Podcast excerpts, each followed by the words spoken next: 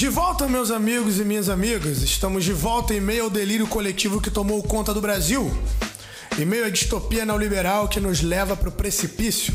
Eu sou Gabriel Orango e converso com você sobre arte e política, soprando uma ideia anticapitalista na sua mente, como música para os ouvidos. Estamos aqui entre o som e o delírio, naquela fronteira entre a cultura pop e a luta política, na linha tênue que aproxima o entretenimento e a guerra. Apostamos na fagulha para incendiar a pradaria.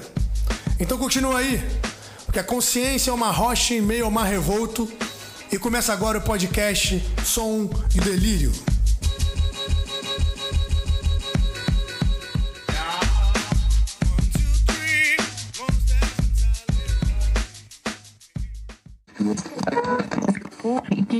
Salve, meus amigos, salve, minhas amigas. Estamos de volta aqui, delirando e fazendo som, sempre naquela linha tênue entre o entretenimento e a guerra, sabendo que a consciência é uma rocha no mar, mar revolto e que, no final das contas, sempre no jazz, o maestro é o baterista.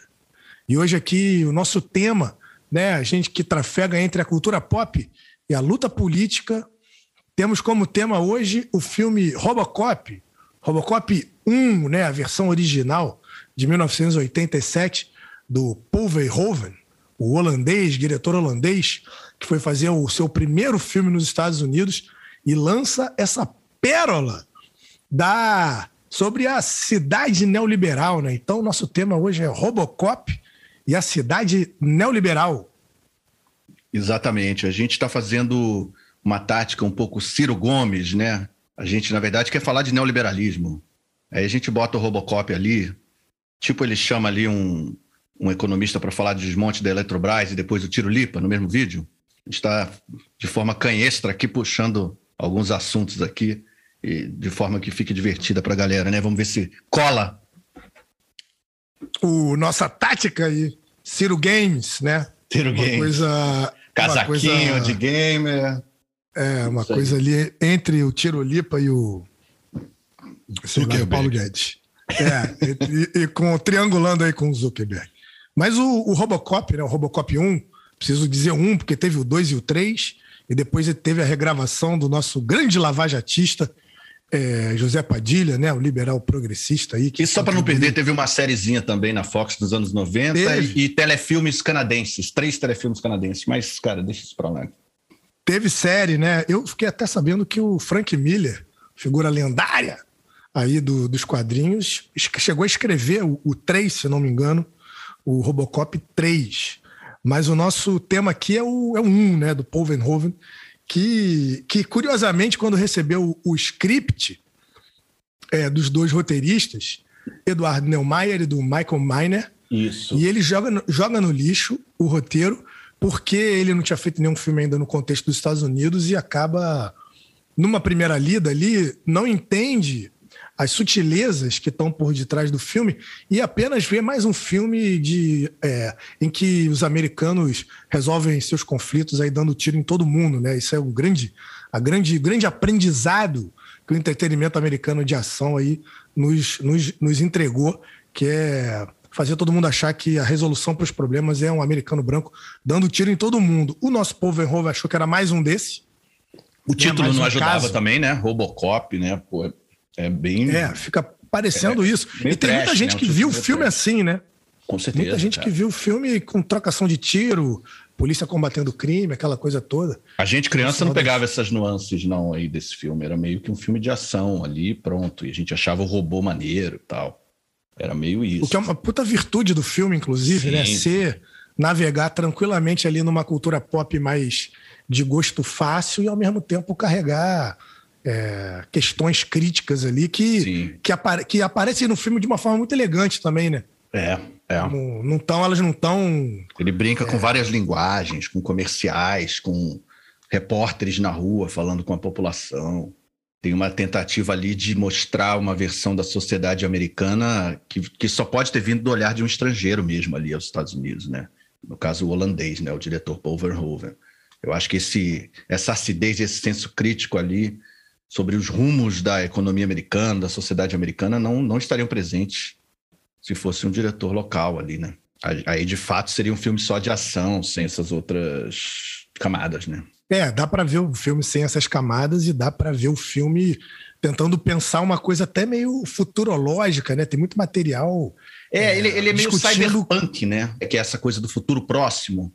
Cyberpunk que surgiu ali em 1980, mais ou menos, né? Existe, existe um conto, né, de um escritor chamado Bruce Bethke, um conto chamado Cyberpunk, de 1980, que meio que deu nome ao movimento. É uma ficção científica que é mais voltada para o futuro próximo, né? Ela tem um olhar mais próximo da realidade. Ela não fala de utopias ou de fantasias de galáxias distantes. Ela fala de como vai ser daqui a 20 anos, sabe? Como é que vai ser. Fala de alteração corporal, de é, informatização da sociedade. Então, é uma coisa um pouco mais pé no chão e é meio distópica, né?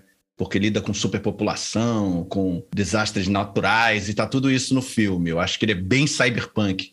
A ideia do ciborgue é muito cyberpunk, né? Do homem meio máquina, isso está muito presente no, no, gênero. E isso passa um pouco escondido até. Ele nem é muito visto, não, como um filme cyberpunk, mas acho que tem muitos elementos ali. Que, qual é a história básica, assim, do filme, cara? O filme é um futuro próximo, ele não fala a, a data. Ele se passa em Detroit, né? É uma cidade ali que eles apontam como uma cidade ultra violenta, em decadência. Mostra através de telejornais que é um planeta sofrendo questões ecológicas, assim, está muito presente no filme. E a história de um policial, né, que quase morre ali, chega a morrer e é ressuscitado ali, né, com eletrochoques e tal. Salvam o cérebro dele ali, colocam no corpo de um robô e eles preservam ainda algumas memórias da humanidade dele, né, de quando ele era vivo, da esposa, do filho. A trama do filme é ele lidando com essa herança aí humana e tentando entender quem fez aquilo com ele, né? Ele a princípio se vingando da gangue, mas você vê que tem camadas ali mais complexas que sugerem que ele é, ele passa a ser propriedade, né, de uma corporação, a OCP, né, Omni Consumer Products, né, é, é até meio piada, assim, uma grande corporação Omni Produtos, porque eles fazem tudo, né, vendem tudo. Uhum. Então, é, é, eles privatizam hospitais, privatizam é, prisões, até o próprio Robocop é interessante a ideia, né? Tem uma lei ali nesse futuro em que o corpo de um policial, a, partir do momento que ele morre, se torna propriedade da OCP, né? Se torna propriedade do Estado, e aí quem está com o controle disso no, no, no, Estado é a OCP. Então ele passa a virar propriedade da OCP eles podem fazer o que quiser com ele. E a história é essa, né? É uma trama básica meio que de vingança, mas tem essas nuances todas aí, porque ela é muito focada também. Ela tem um personagem que é. Não chega a ser um protagonista, mas é muito forte, que é o Miguel Ferreira ali, que é o Bob, né? Um personagem que é um executivo bem up, assim, bem naquela vibe anos 80, assim, carreirista, querendo ascender ali dentro da empresa e ele tem a ideia do Robocop. Então é esquisito. É um filme que, pelo menos eu, quando vi criança, assim, via esse personagem com alguma simpatia, né? Porque ele salva, né? Nosso protagonista, bota ele no corpo de um robô. Mas ele é um vilão completamente. Ele tá ali só criando um, uma propriedade ali, um robô tentando criar um produto para bombar a carreira dele. E aí tem umas tramas ali, umas subtramas, que são umas guerras entre executivos pelo poder da empresa e entre dois executivos em particular, nenhum que cria o Ed 209, que é um robozão sem nada humano, enorme, que dá errado, e esse Bob que vê no erro do robozão original a oportunidade de emplacar ali um projeto dele, que é o Robocop.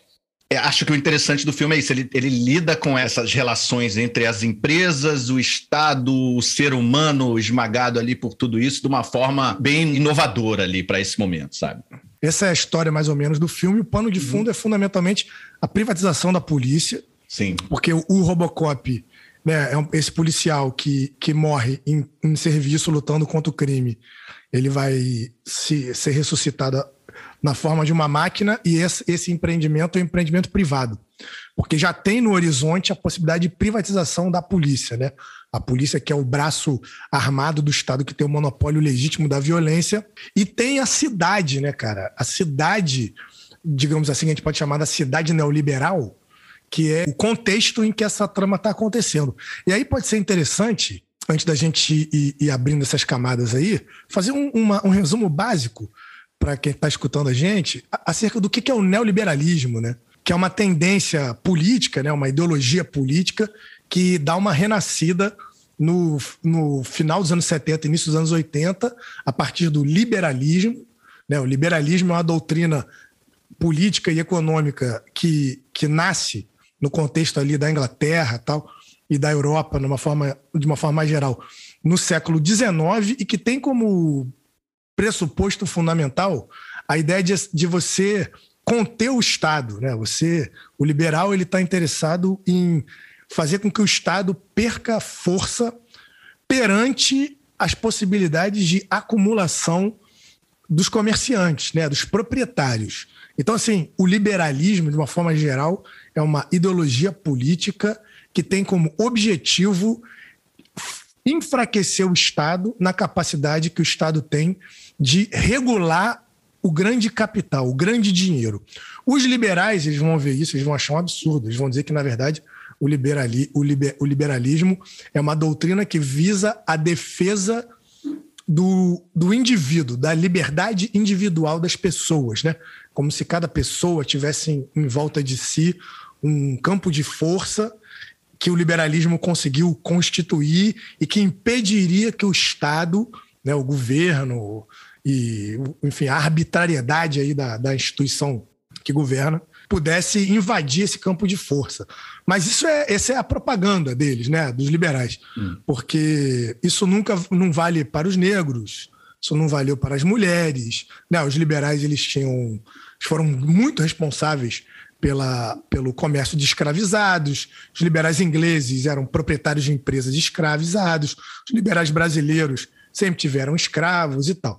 Então, isso não vale para os negros, isso não vale para os pobres, né? Porque quem é, quem é que vai achar que uma democracia liberal como a que a gente vive é, protege o, o direito de ir e vir das pessoas, protege o direito de ir e vir do proprietário de grande capital, tá certo? Quem vive na periferia sabe que o, a liberdade individual é uma piada né, perto do, da arbitrariedade, da brutalidade que o, que, o, que, o, que o Estado faz todo dia na periferia. Né? No Brasil tem a polícia que mais morre, a polícia que mais mata. Imagina, né? Então tapa na cara das pessoas. Então, aí alguém vai dizer assim, não, mas a liberdade individual e tal. Ao mesmo tempo, né, o Brasil hoje tem 100 milhões de pessoas em segurança alimentar, mas todo mundo é livre para escolher o para votar na eleição. Então, para o liberal, isso configura liberdade. Não. Se eu votei na eleição, eu sou livre, ainda que o cara esteja passando de, morrendo de fome. Então, assim, se você limpa a propaganda né, de que o liberalismo defende a liberdade individual, e ele de fato defende a liberdade individual, porém a liberdade individual do indivíduo proprietário, né, não de todos os seres humanos, do indivíduo proprietário. Se você limpa isso, você vê que, na verdade, o liberalismo é a ideologia que tenta fazer com que o Estado não atrapalhe os negócios do grande dinheiro. E a liberdade para o grande dinheiro, para o grande capital, para as grandes empresas fazerem o que quiser no mercado, gerou o desastre da economia de 1929. Depois disso, né, como o, o liberalismo quebra a economia planetária em 1929, você tem um movimento de regulação. Não, olha só, o grande capital não pode ficar solto, os super ricos não podem fazer o que eles querem, o Estado tem que regular, o Estado tem que cobrar impostos, o Estado tem que redistribuir, e isso gerou as melhores experiências sociais que o capitalismo já conseguiu produzir, que é a social-democracia na Europa e tal. Né? Que é o quê? Que é tipo o Estado vai lá, tributa muito os super ricos e distribui essa grana em forma de saúde e educação pública, em forma de previdência, enfim.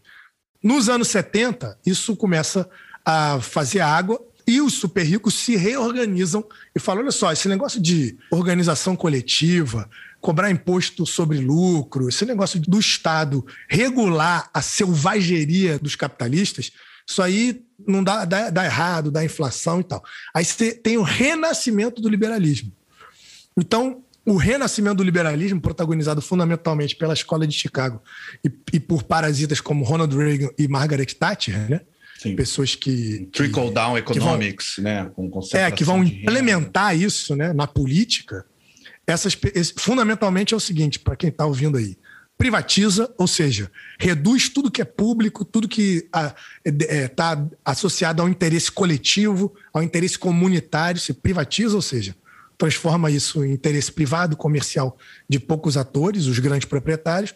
Você desregulamenta Então, por exemplo, se você tem que contratar o cara e pagar um, um décimo terceiro, você tem que contratar o cara, você tem que fazer um contrato de trabalho, você não pode demitir a qualquer hora. Você desregulamenta para o capital poder fazer o que quiser e você corta a tributação, ou seja, você faz com que o Estado não tribute o capital. Então você privatiza, é, desregulamenta e impede a tributação. Por isso que o liberal adora reclamar de imposto e tal. E é muito engraçado, né? Tu viu um, o, o rapaziada de classe média baixa e da própria classe trabalhadora reclamando de imposto. Quem não gosta de imposto é bilionário, tá certo? O imposto é o dinheiro que o, que o Estado pega de todo mundo para poder conter a selvageria do grande mercado. O filme está trabalhando nesse contexto aí de ascensão do neoliberalismo. Né?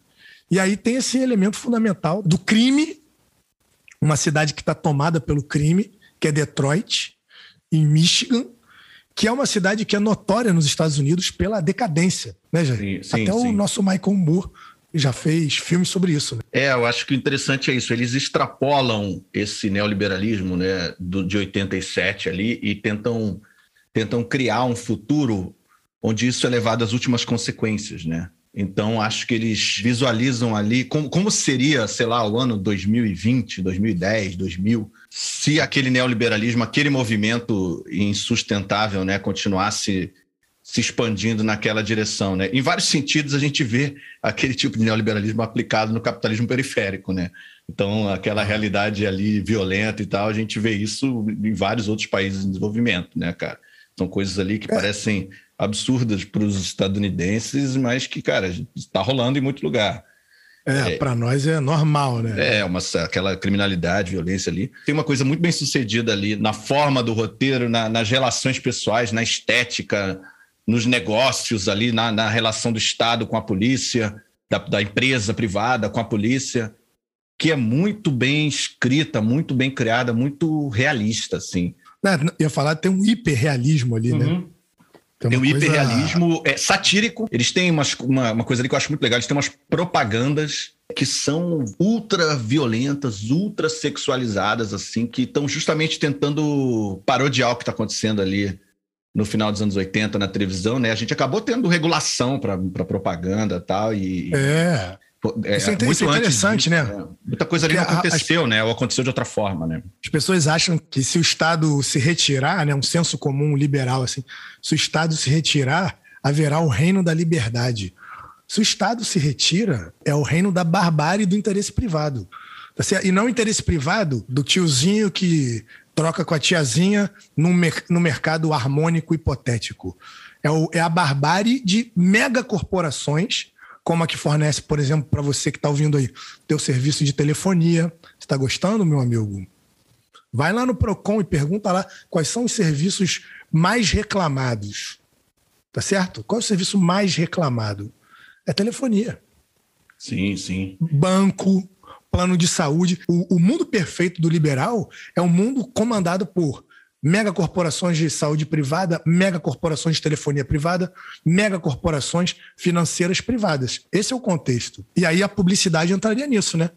É, é isso. é, eu acho. Em regulação, que... vai ter hipersexualização na TV. É isso Tem um programa de televisão que todo mundo assiste no filme, sempre que aparece uma televisão ligada, tem alguém vendo, que tem um bordão horrível, assim, um cara tomando um bolo na cara e falando pagaria um dólar por isso, sabe? Parece ser um programa muito ruim. Então tem uma crítica à televisão também, mostrar como o público está emburrecido assistindo qualquer coisa. E tem um programa de televisão meio de jornalismo, tem um... entre aspas, é... sensacionalismo, sensacionalista de crime, né? Sim. Essa sim. máquina de fazer é, gente de extrema direita, né, meus amigos e minhas amigas. A gente tem que entender o que, que é isso. Assim, esse, esse jornalismo de crime que está aí produzindo milionários, como o da Atena, né? Um cara que ele não consegue nem andar de tanto, tanta joia que ele carrega.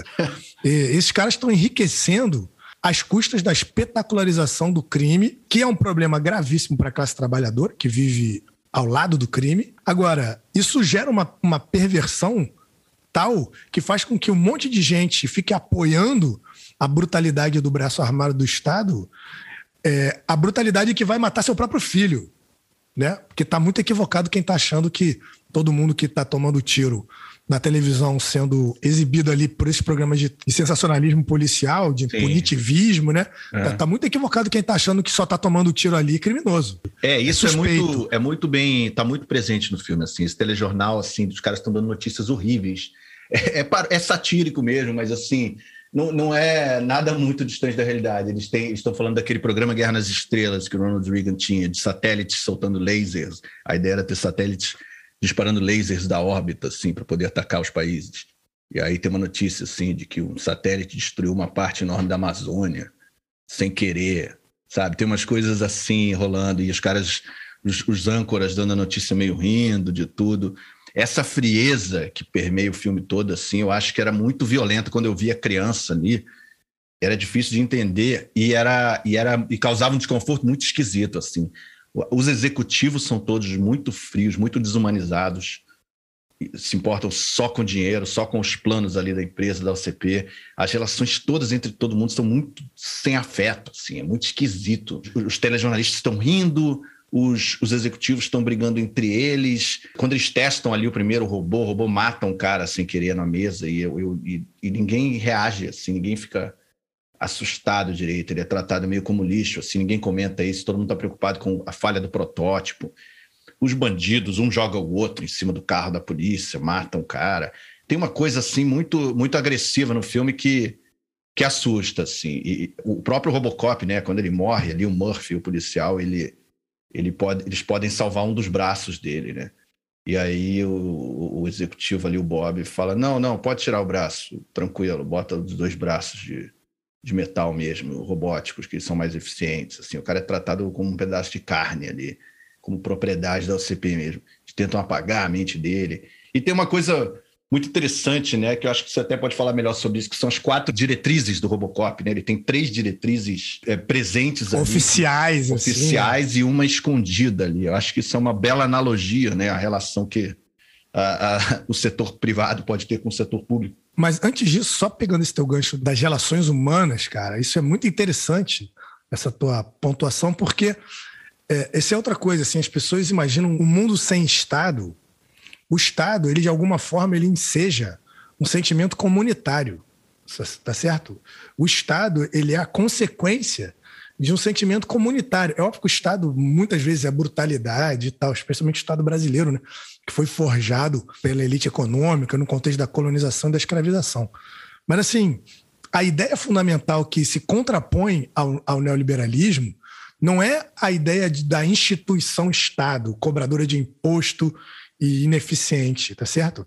A ideia que se contrapõe ao neoliberalismo é a ideia de solidariedade social.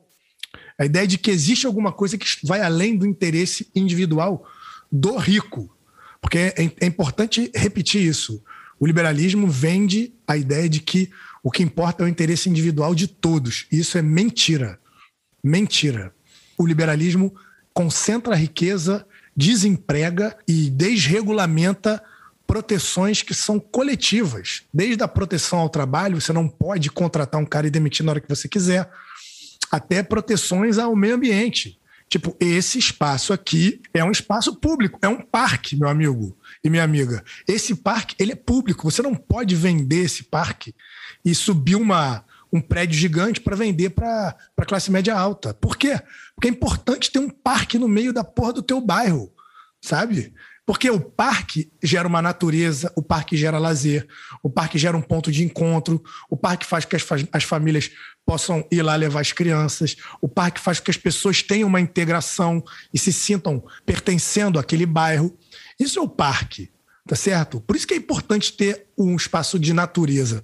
A privatização vai fazer com que aquela praia maravilhosa que você vai e por trás dela tem uma montanha de de floresta natural, aquilo ali pode ser vendido e subir um monte de prédio.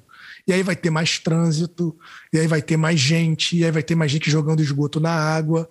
E aí você não consegue ter nenhum lugar na cidade que não seja privado para você sentar e pegar um ar.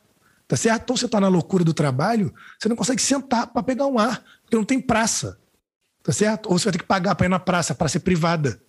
E se você não apetecer o gosto do cara que está tomando conta da praça, de repente eles não vão deixar você entrar na praça. Como não deixam muitas pessoas entrarem no shopping. O shopping é um espaço privado. Então, assim, a predominância do neoliberalismo é a predominância dessa frieza do interesse individual dos super ricos. E aí isso fica muito manifesto nas relações humanas. É um lugar onde não tem generosidade, é um lugar onde você fala assim, cara, peraí, cara, é importante ter um parque. É importante, eu tô com pressa, mas eu estou entendendo que aqui é uma hora que as escolas estão, os pais estão pegando as, as, crianças na escola, então vai atrapalhar meu trânsito. Mas, cara, é rápido, os pais estão pegando as crianças nas escolas, sacou? Tranquilo, daqui a pouco passa. Você tem uma, uma ideia de solidariedade social que é fundamental e que o neoliberalismo destrói. E só o que vai acontecer, isso todos os dados mostram. Até essa questão da privatização do espaço público aí que você falou tá, tá, é um subtema do filme, né? Eles mostram uma maquete do início do filme mostrando a Delta City, que seria a cidade construída pela OCP e seria uma cidade gerenciada não por uma prefeitura, não pelo Estado, mas sim por uma empresa dona da cidade que substituiria a cidade Detroit ali, que seria abandonada para a população sem teto, tal, que também é um subtema recorrente nos três filmes, assim, que volta com força depois. Isso é importante porque assim, quem é que vai morar nessa cidade? Só quem paga. Isso é fundamental para pessoas entenderem sobre o liberalismo. Só tem acesso quem paga. Então você imagina, por exemplo, pandemia do coronavírus. Você imagina se a distribuição das vacinas para uma população inteira tivesse à mercê do interesse privado. Ah, naquela cidadezinha ali, o custo de operação é alto. Não dá lucro, sacou? Levar vacina para lá. Então eu não levo. Essa é a, essa é a régua do liberalismo é o interesse privado visando o comércio. É, isso já se apresenta, né, com expressões é, capitalistas, mesmo monetárias, de você ter concentração de vacina em alguns lugares, em outros não. É. Você tem a África com 6% da população vacinada gerando variante. Então tem, tem isso está aí presente. Tem locais com ampla distribuição de vacina, mas com gente não querendo se vacinar porque cai nessa falácia da liberdade individual, a liberdade de não se vacinar, que, é, que foi sugerida ali no início da pandemia por quem queria que seus funcionários não parassem de trabalhar, sabe? E aí é. isso se mantém, mesmo depois, mesmo com o chefe vacinado, o funcionário não quer mais se vacinar porque ele caiu nesse papo. Tem coisas que o, o interesse privado não vai fazer. O interesse privado não vai criar um sistema postal de levar a encomenda no interior do interior do interior da floresta amazônica, porque não é lucrativo. Vai ser caro, vai. vai. ser ruim e não vai ter para vários lugares, assim, vai diminuir, porque não é lucrativo. Exatamente. É. Então, assim, é isso. É o que aconteceu com a telefonia. A telefonia nos grandes centros urbanos está instalada. Agora, a telefonia em lugares onde não é lucrativo, não vai ter. A privatização faz isso. E assim, já está comprovado. Faz pesquisa, faz pesquisa de opinião no Brasil, todo mundo acha inclusive a direita, as pessoas que votam na direita, não, né, não a direita, as pessoas que votam na direita, elas querem educação e saúde pública. Tá todo mundo, todo mundo sabe disso. Mas deixa eu só voltar numa coisa de Michigan, cara, de Detroit, quer sim, dizer que é a cidade. Cidade motor, né? Que é o apelido. A né? cidade motor, fábricas. porque era o coração da indústria automobilística sim. nos Estados Unidos. Chegou a ser a maior renda per capita dos Estados Unidos nos anos 60 e hoje enfrenta uma taxa de desemprego de 20%, que é o dobro da taxa nacional. E por que isso aconteceu? Porque o capitalismo dos Estados Unidos, apesar de haver um Estado gigantesco, né? Acho muito engraçado quando as pessoas falam, não, mas tem que ser que nem nos Estados Unidos, porque você abre uma empresa em dois minutos. Oh, então se você abre uma empresa em dois minutos, quer dizer que tem pouco Estado. Vamos falar sobre a questão militar nos Estados Unidos, porque você tem pouco Estado? Vamos falar do, do, plano agora de infraestrutura que o Joe Biden está fazendo para ver se tem pouco Estado. Vamos falar da história dos Estados Unidos, de guerras de guerra de libertação nacional, de reforma agrária, de política de industrialização, de construção de parques nacionais, de proteção aos setores industriais que eles queriam desenvolver, da cota de tela que a gente falou semana no outro episódio, né, de, de proteção ao cinema nacional, para dizer que o liberalismo nos Estados Unidos não tem Estado. Isso é, isso é uma falácia. A indústria automobilística, ela gerou a cidade de Detroit, mas tem um momento em que a indústria, a planta industrial, ela migra para lugares onde ela pode pagar menos direitos. Isso é liberalismo, né? Tu tem uma cidade, tem um monte de gente vivendo lá, um monte de gente empregada. Um belo dia, os, os super ricos falam assim, cara, Tá mais barato contratar trabalhador em outro lugar, porque aqui os trabalhadores se organizaram e conseguiram um salário mínimo muito alto. Tá mais barato botar essa planta industrial em outro lugar. E aí eles vão, meus amigos, e foda-se. Foda-se. A cidade acaba. Acabou. Detroit é, é famosa por ser a decadência. Tá certo? E onde há decadência, miséria e a brutalidade da selvageria do capital, tem o quê? O crime. Vamos começar, Jair, olha aqui, ó. Vamos começar a botar o crime na conta dos capitalistas, cara. Sim, Vamos sim. começar, é isso, cara. Uma das maiores obras do capitalismo brasileiro é o crime organizado. Olha aí, vamos botar na conta de quem é de, quem é de direito. Olha que grande obra. Você olha o nível de organização do crime na sociedade brasileira, você fala assim: isso é o capitalismo, deu certo. Deu certo, meu amigo, minha amiga. Então, Detroit, né, na analogia é, do filme essa cidade tomada pelo crime. Só que é muito louco, né? Porque o crime que é provocado pela desigualdade, pela brutalidade da, desse mundo entregue ao mercado, quem tem dinheiro tem acesso, quem não tem é subhumano mesmo e foda-se. O crime é consequência disso, cara. Sim. Tá sim. certo? O crime não é consequência da maldade individual de três ou quatro. Maldade psicológica de três ou quatro tem em qualquer lugar do planeta. Eles, de certa forma, falam sobre isso ao mostrar a gangue que matou o Robocop sendo presa pela polícia, pela polícia real ali, sendo liberada pela OCP e ganhando armas para caçar o Robocop. Brincam ali, mostram um pouco dessa relação entre como a arma chega no criminoso, quem está vendendo, sabe? É, a, a, empresa tem, lucrando de qualquer né? forma. Né?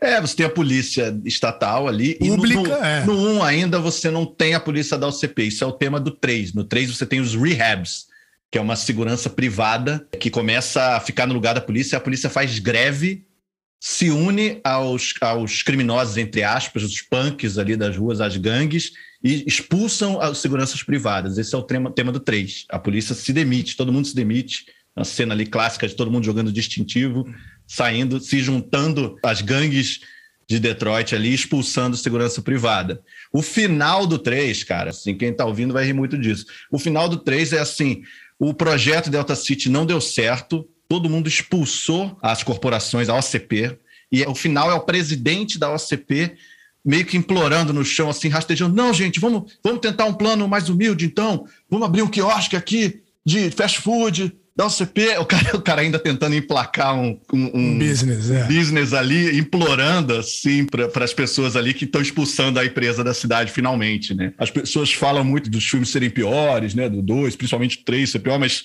tem uns temas aí, uns até criados pelo Frank Miller, né? Que escreveu o 2 e que aproveitou várias das ideias dele depois no 3, ideias que não ficaram no 2, porque foram vestidas por outros roteiristas que surgem ali de uma forma muito maneira. O 3 é sobre a população sem teto de Detroit. É o, o Robocop sendo finalmente expulso pela. Ele é um incômodo, ele é um incômodo para a OCP, porque ele virou um, um cara mais alinhado à polícia mesmo e livre das influências deles até certo ponto, né? Porque ele precisa ser a manutenção dele se dá pela OCP. É, matam ali a policial, a Officer Lewis ali, né? A policial que é amiga dele e ele vai para o underground ali e vai morar com uma espécie de movimento sem teto de Detroit, que está sendo desocupada porque finalmente está sendo implantada a, a, tal cidade, a tal Delta City está sendo construída de fato. No 3, eles, o filme começa com uma família em casa, uma bola de metal de construção destruindo a parede, a família sendo levada por ônibus para umas espécies de campos de concentração ali. A trama do 3 é meio essa. Então a gente vai vendo essas sementes aí que são plantadas nos jornais do 1 e do 2, sendo levadas às últimas consequências ali no 3, né? E abordando esses outros temas, né, que estão só sugeridos ali. No 1, no 1 a gente tem a questão da greve da polícia permeando o filme, né? É. O tempo Esse inteiro. É, isso é muito importante, assim, né? Sim. É. Ah, você, como é que, como é que o, o liberalismo consegue ensejar a privatização de um serviço? os liberais eles militam para que o Estado pare de financiar aquele setor. Então a escola está caindo, você fica lá, não, tem que ter austeridade e o Estado. Sucateamento, né? Sim. Que é o que a gente chama de sucateamento, exatamente. Então, os liberais eles pressionam o Estado para o Estado não investir, que é o que a gente chama de austeridade fiscal, teto de gasto, que é exatamente o que está acontecendo exatamente. agora no Brasil. Você pressiona o Estado, o Estado não investe, aquele setor fica precarizado e todo mundo que precisa daquele serviço começa a ficar puto pra caralho, óbvio, e começa a falar: não, pô, não, se não dá, se não dá, se não dá é melhor privatizar para ficar bom. E aí, quando você faz isso, o Estado entrega um nicho de mercado riquíssimo para o setor privado, porque é isso, o liberalismo é isso. O liberalismo é a ideologia de defesa da liberdade do grande capital de acumular mais. Então chega uma hora que você fala assim: não, vamos privatizar os Correios. Então, esse, esse serviço gigantesco, esse nicho de mercado gigantesco, que não é monopolizado pelo Estado, porque você pode abrir aí, quem quiser mandar uma cartinha por empresa privada, pode mandar, só que o serviço do correio é mais barato. Então, se os caras não gostam de competição, pô, aí, mais barato, cara. Manda pelo mais caro, pô. Aí eles querem, não, serviço gigante, você abre um nicho de mercado. Vocês forem ver o, o, crescimento dos bilionários brasileiros durante a pandemia, é o setor de saúde privada. Então, assim, a, o não investimento pelo Estado em saúde pública gera acumulação para o setor privado. É uma escolha, e por isso que os liberais estão lá enchendo o saco do Estado. Não, teto de gastos, teto de gastos. No caso da polícia, a questão é levada às últimas consequências, porque a polícia é o fundamento do serviço público. Né? A polícia é o monopólio do Estado. Não, a polícia. Tanto que muitos liberais, até liberais radicais, falam: não, só a polícia tem que ser pública. Só a polícia tem que ser do Estado. Ou, de, ou né, os caras que são muito loucos, assim, que amam apaixonadamente os capitalistas, é um negócio realmente impressionante, já é comovente, comovente você vê hoje no Brasil essa excrescência juvenil chamada de ANCAPs, você vê isso, esse amor que esses caras têm pelos bilionários. É assim, uma galera que não tem saneamento, esgoto tratado, sacou? Estudou em escolas que não deram boas educações porque os, os liberais militam contra a educação pública. E essa rapaziada, assim, o cara tá vivendo a barbárie, comendo comida com veneno, porque o, o governo é, não regulamenta agrotóxico. Vivendo a barbárie do trânsito, porque o, o governo obedece os liberais e não faz planejamento urbano vivendo assim a barbárie, a distopia. Estão vendo a distopia. O crime, um monte de gente ajoelhada na rua pedindo. E os caras são tão apaixonados pelos bilionários que eles querem até a polícia privada. E aí no filme é muito interessante porque a polícia entra em greve. Porque essa, a OCP começa a ensejar a criação de uma polícia privada e a precarizar Sim, né, as condições de trabalho, trabalho da polícia né? Da polícia a polícia mesmo. E aí os caras é, entram em greve. E aí é muito interessante, porque quando a polícia entra em greve, é quando os policiais entendem que eles são da classe trabalhadora, né? Sim, sim. Entendem que eles são da classe trabalhadora. E que, em alguma medida, eles são também pobres. Tirando aí os cargos de classe média, mas fundamentalmente são trabalhadores que precisam de aumento de salário, que precisam de condições de sobrevivência. E a brutalidade do liberalismo mata um monte de pobre inocente, mata bandido, mas mata um monte de pobre inocente e mata um monte de polícia também. Sim. Fundamental. É fundamental. É pobre matando pobre. E no caso do filme, entra essa questão da greve. Eles entram finalmente em greve, né? E aí é um tema muito louco, porque quando a polícia entra em greve, quem é que o Estado vai mobilizar para dissuadir a greve, né? É, Já aconteceram gente... episódios na história do Brasil de corporações militares de baixa patente entrarem em greve, aí o Estado fala: não, então vai essa outra tropa aqui. E a outra tropa adere. Adere Sim. à greve, porque fala assim, porra, são, são, são que nem nós. É, é. que nem é, nós, você teve, até isso, acho que o filme prevê um pouco, você teve isso muito na, na guerra ao terror, entre aspas, ali dos Estados Unidos, usando empresas privadas, né? É, Fora do solo, né? exércitos, né? Blackwater, vários escândalos aí, vários agindo em zonas sem lei e tal. É, só não agem em tese dentro do solo americano, né, do solo estadunidense. Então, pra, mas fora está liberado, né? Então a gente, a gente, viu isso rolar mesmo, né? Alguém pode dizer assim, não, mas a polícia já é brutal, ela já é arbitrária, ela já é violenta e tal. Certamente. Só que se no âmbito do Estado, isso que é importante a rapaziada ter na cabeça também. No âmbito do Estado, existe possibilidade de disputa desse espaço. Sacou? É. A universidade pública, ela pode ser pensada pelas pessoas que fazem parte dela. A saúde pública pode ser disputada. A própria polícia, ela pode ser repensada. Você pode falar, não, você tem convenções, cara, e que a polícia tem que obedecer. Ela obedece? Na maioria das vezes, não. Mas você pode fazer essa disputa. Se você consegue alcançar o comando do Estado, né, se forças progressistas chegam no governo, podem falar: não, peraí, cara, não pode subir e sair matando todo mundo, como aconteceu aqui no, no, no Rio de Janeiro com o governo de Leonel Brizola. Ele falou: olha só, acabou o pé na porta na, na, na favela. Aí que, né, que aí depois a TV Globo veio com aquela propaganda dizendo: não, então, para proteger a bandidagem, pode ter protegido 1% de bandidagem mas protegeu 99% de trabalhador inocente que acaba sofrendo as consequências da brutalidade do Estado, cara. Então, assim, o que é público está passível de disputa, cara.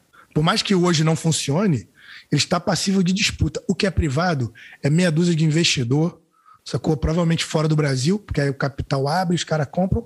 E aí, meu amigo, acabou. É que nem você ligando para a tua empresa de internet e os caras te cobrando indevidamente e você não consegue fazer nada.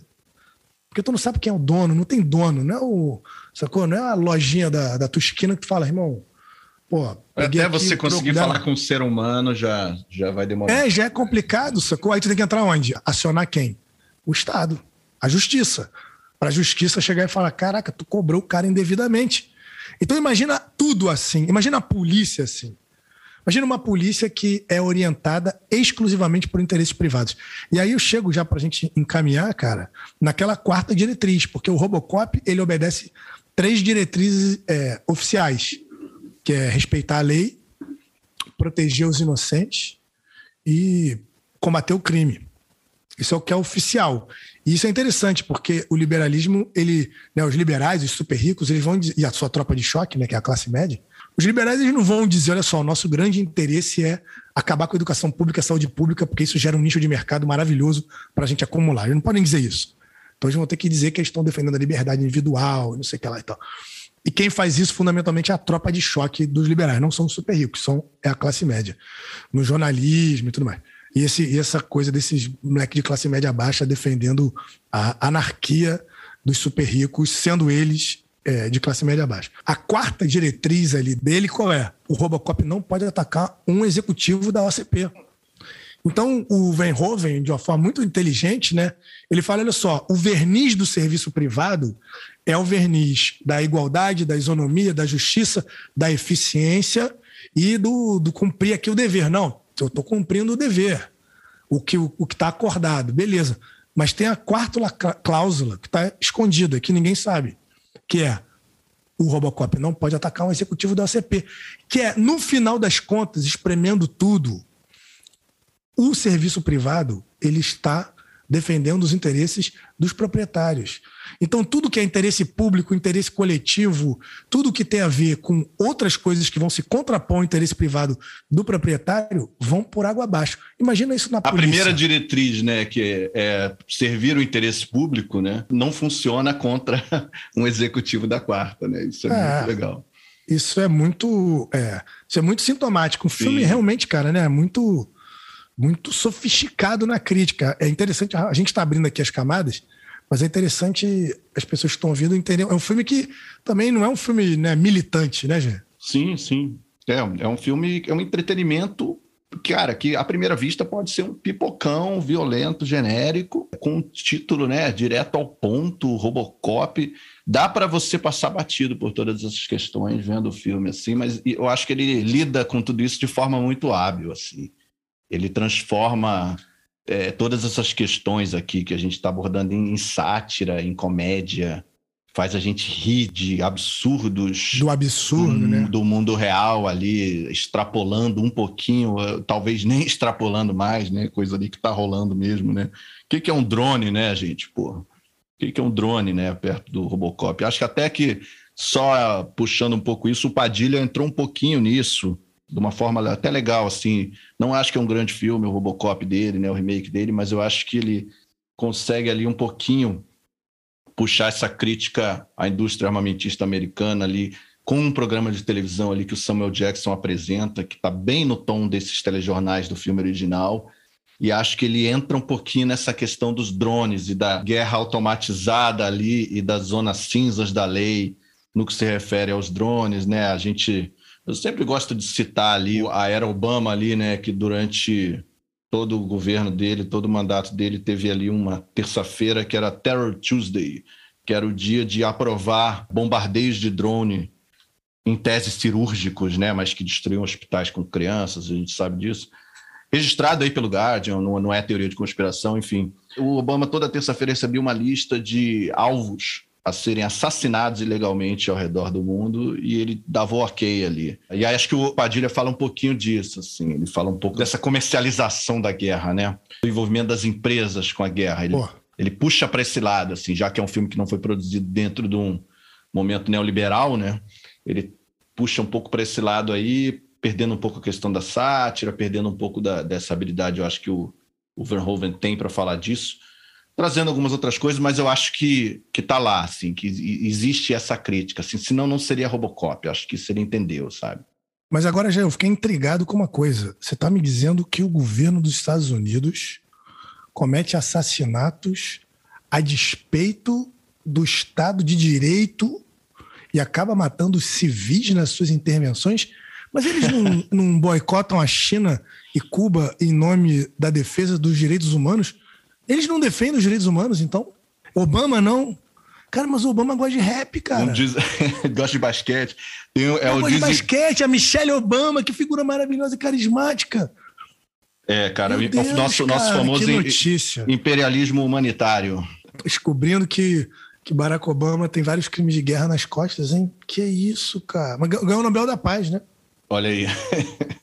e a saída, já vamos encerrar pensando é, um sim, pouco sim, sim. a saída e o drama humano dele também, né? Porque me parece que a trajetória ali, a jornada do, do nosso Murphy é um pouco a busca pela a tentativa de recuperação da humanidade que ele de alguma forma perde quando ele vira um ciborgue, né?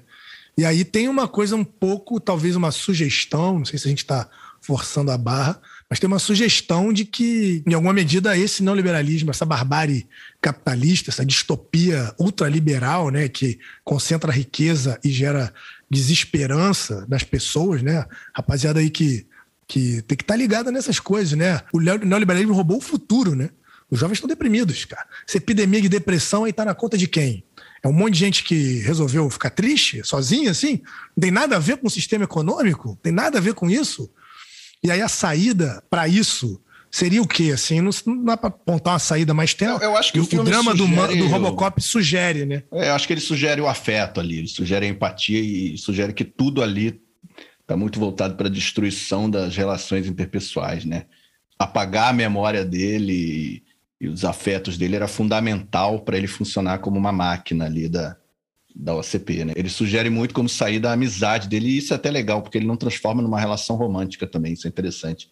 A saída ali é a amizade dele com a policial, que é. já conhecia ele antes, né?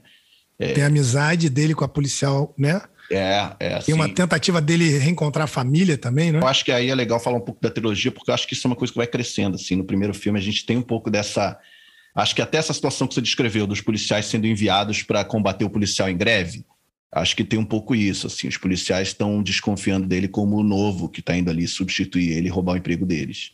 Então ele está lá humanizado dentro da polícia com as questões dele, mas ele passa a ter amigos ali as questões vão surgindo, tentam criar outro Robocop, Robocop 2 é, é, sobre isso. Robocop 3 é muito ali falando da entrada das empresas japonesas nos Estados Unidos. Assim, é muito sobre esse momento de competição entre os Estados Unidos e o Japão. Aí tem um Robocop samurai, tipo um robô samurai. É bem, bem legal, assim, como eles continuam evoluindo isso, assim, com menos habilidade, eu acho que o Paul Verhoeven, né? Um, mas tu acha que é o melhor mesmo? Sugeri... Cara, eu acho um melhor, sem dúvida nenhuma, mas acho dois muito bom ainda. O 2, ele é esteticamente mais interessante, eu acho. Isso tudo que a gente falou dos executivos serem cruéis tal. Eu acho que um, por exemplo, ainda, ainda mostra o presidente da OCP como um bom velhinho ali, meio. Nem, nem, nem tanto, não, mas dá uma passada de pano ali para o dono da empresa, eu acho. Eu acho que ele, ele sugere ainda uma boa intenção ali, né? Ele fica meio amigo do Robocop e tal. No 2, eu acho que ele é um, um monstro. Esse é o nosso Bogomil, né? O Bogomil é o, é o Dick, é o cara que é, que é o rival do Bob, que foi quem criou o Robocop. Ah, Dick é foi quem criou né? o Ed 209. Ele é quem toma o tiro e cai da janela. O presidente é outro cara, que é um velhinho. É um, que, é um mais velhinho ainda. É um mais velhinho ainda, que no 2 é um vilãozaço, assim. Você vê a verdadeira face do cara. E eu acho legal que o 2 até talvez por ter sido escrito pelo Frank Miller, eu acho que ele tem uma coisa mais de quadrinho, assim. Quando você mostra o escritório do presidente, é um escritório gigantesco, com ele pequenininho no canto, assim, talvez por ter mais orçamento, ter uma estética melhor construída. Tudo isso que a gente falou da frieza, da cidade violenta, das propagandas, do telejornal, tudo isso acho que está mais forte no 2. Assim. E, e, também acho assim que tem uma coisa bem anos 80, né, nessa visão do espaço público virar shopping, né? É uma estética específica, né? Porque agora você vai ver o cara falando de capitalismo verde, de pegada de carbono, enfim, né? Umas falácias aí que. É, é, muita transferência de responsabilidade para o consumidor, né? É, Mandando o cara pô, tomar banho de cinco minutos enquanto despeja metal pesado no rio, toneladas. Então, acho que um, um Robocop atual falaria dessas questões. Assim. A versão do Padilha, cara, você acha legal assim? Eu acho é que ela foca muito no, no belicismo ali, na, na, coisa da indústria armamentista, assim, e se leva muito a sério. Eu acho que foi inteligente, novamente, você ter um diretor de fora dos Estados Unidos, mas não acho um grande filme, não. Eu acho que falta habilidade ali para criar todas essas camadas que a gente falou aqui, sabe? Acho que não existem todas essas camadas no filme novo. E, enfim, também tem uma coisa estética do original que é bem impressionante, assim, o Robocop mesmo, a máquina ali, Cara, até hoje é bem feito. Eu acho muito legal o que fizeram ali. Tem um trabalho de mímica mesmo. O cara, o cara estudou com um mímico para fazer os movimentos do Robocop. Ele vira primeiro a cabeça, depois o corpo. Tem, os sons são maneiros, assim, sabe? Ele não parece um, um changeman, sei lá, um, um personagem de... Um bonecão, um né? bonecão né? né? É, é, muito bem feito, realmente, até hoje. É verdade, cara. O, o até hoje, o, o essa direção de arte aí do É, a perna dele abre para sair a, onda, né? arma, né? né? E, e, parece ter um buraco na perna mesmo. E, e, até recomendo aí pra galera, porque acho que eles falam um pouco dessas questões. O, o Filmes que Marcaram Época no Netflix tem um episódio do Robocop que é muito bom, muito bom, falando de todo o making-off, toda a criação, desde a ideia original até a filmagem. Vamos.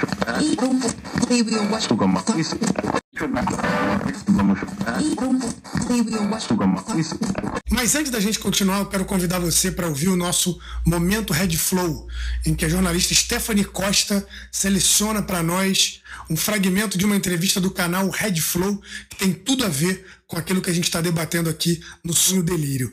Aproveita e se inscreve no canal da Red Flow no YouTube e no Instagram. Vamos lá.